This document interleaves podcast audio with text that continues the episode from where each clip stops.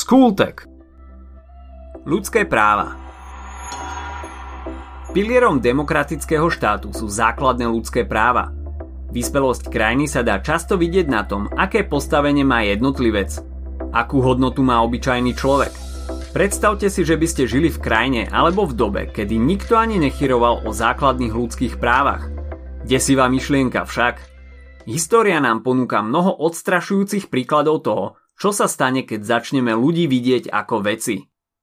Ľudské práva sú prirodzenými právami každého človeka bez ohľadu na rasu, vek, pohlavie či sexuálnu orientáciu. Narodíte sa s nimi, nikto vám ich nesmie odobrať. Sú to opatrenia priznané jednotlivcovi, aby mohol plne využívať svoje schopnosti a nadanie a mohol žiť plnohodnotný život. Vo všeobecnosti sa môžete riadiť heslom Moje práva končia tam, kde začínajú práva niekoho iného – Práva a slobody, ktoré sú zakotvené v ústave, sa nazývajú občianske práva a slobody. Ľudské práva sa začali vo veľkom uplatňovať až v 20. storočí. Hrôzy druhej svetovej vojny nám ukázali, čo sa stane, ak si nebudeme vážiť ľudský život. Napríklad ešte v antike mala základné ľudské práva len určitá vrstva obyvateľstva – a prvým dokumentom, ktorý sa ľudskými právami zaoberal, je Deklarácia práv človeka a občana z roku 1789 vo Francúzsku. Základné ľudské práva a slobody sú neodňateľné, neodcudziteľné, nepremočateľné a nezrušiteľné.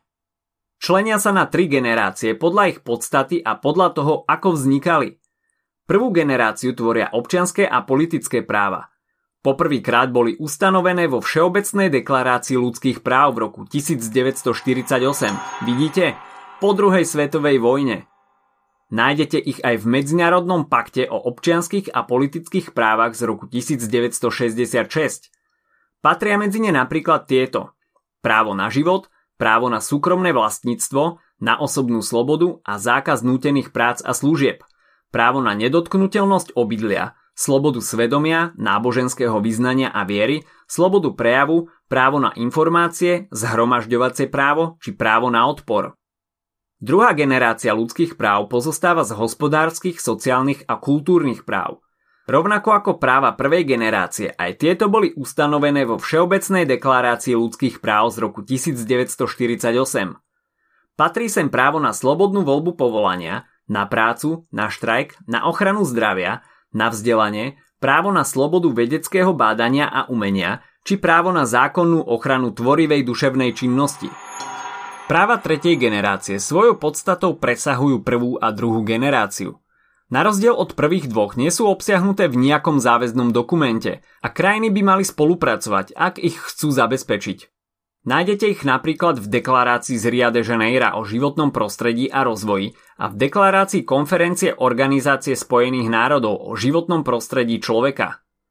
Patria sem tieto práva. Právo na mier, právo na priaznivé životné prostredie, na prístup ku kultúrnemu dedičstvu, právo na komunikáciu či práva národnostných menšín a etnických skupín. Ľudské práva je potrebné chrániť, Práva prvej a druhej generácie ukotvujú listiny, ktoré sme už spomínali. Napríklad Všeobecná deklarácia ľudských práv, ktorá vznikla po druhej svetovej vojne. Potom sú tu ešte aj práva dieťaťa, ktoré ustanovujú samostatné dokumenty. Viete, ktoré to sú? Je to deklarácia práv dieťaťa z roku 1959 a dohovor o právach dieťaťa z roku 1989. Každý štát má aj svoje vlastné prostriedky na ochranu práv. Mnohé z nich sme už spomínali v predchádzajúcej časti orgány ochrany práv. Je to napríklad ombudsman, čo je úrad verejného ochrancu práv, ktorý pomáha občanom v prípade nečinnosti inštitúcií verejnej správy alebo vtedy, ak štátne orgány nepostupujú v súlade so zákonom a demokraciou. Potom sú tu medzinárodné prostriedky, ktoré sa starajú o to, že štáty dodržiavajú základné ľudské práva – v roku 1945 vznikla Organizácia spojených národov alebo OSN.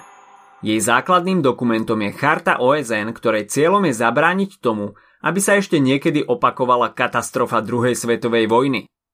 Krajiny, ktoré ju podpísali, sa zaviazali, že budú pestovať znášanlivosť a žiť spolu v miery.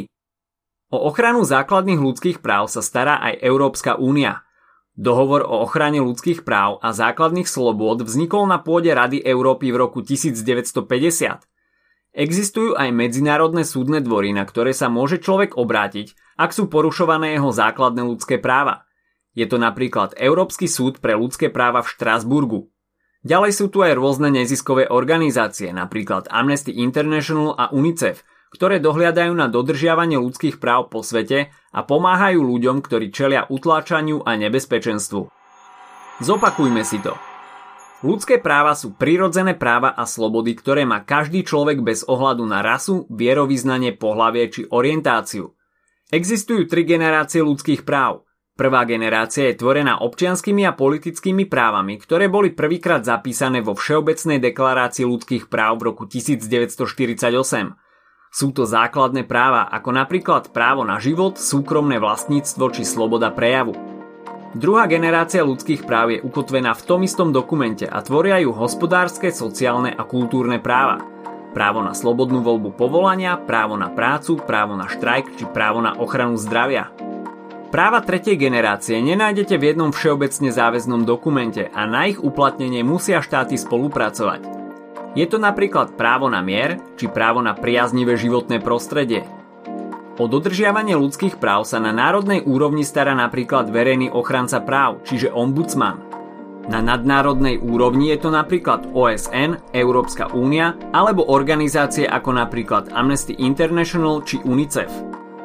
Ak sa ti dnešný podcast páčil, nezabudni si vypočuť aj ďalšie epizódy z Kultegu alebo našej série hashtag čitateľský denník, v ktorej sme spracovali dve desiatky diel, ktoré by si mal poznať.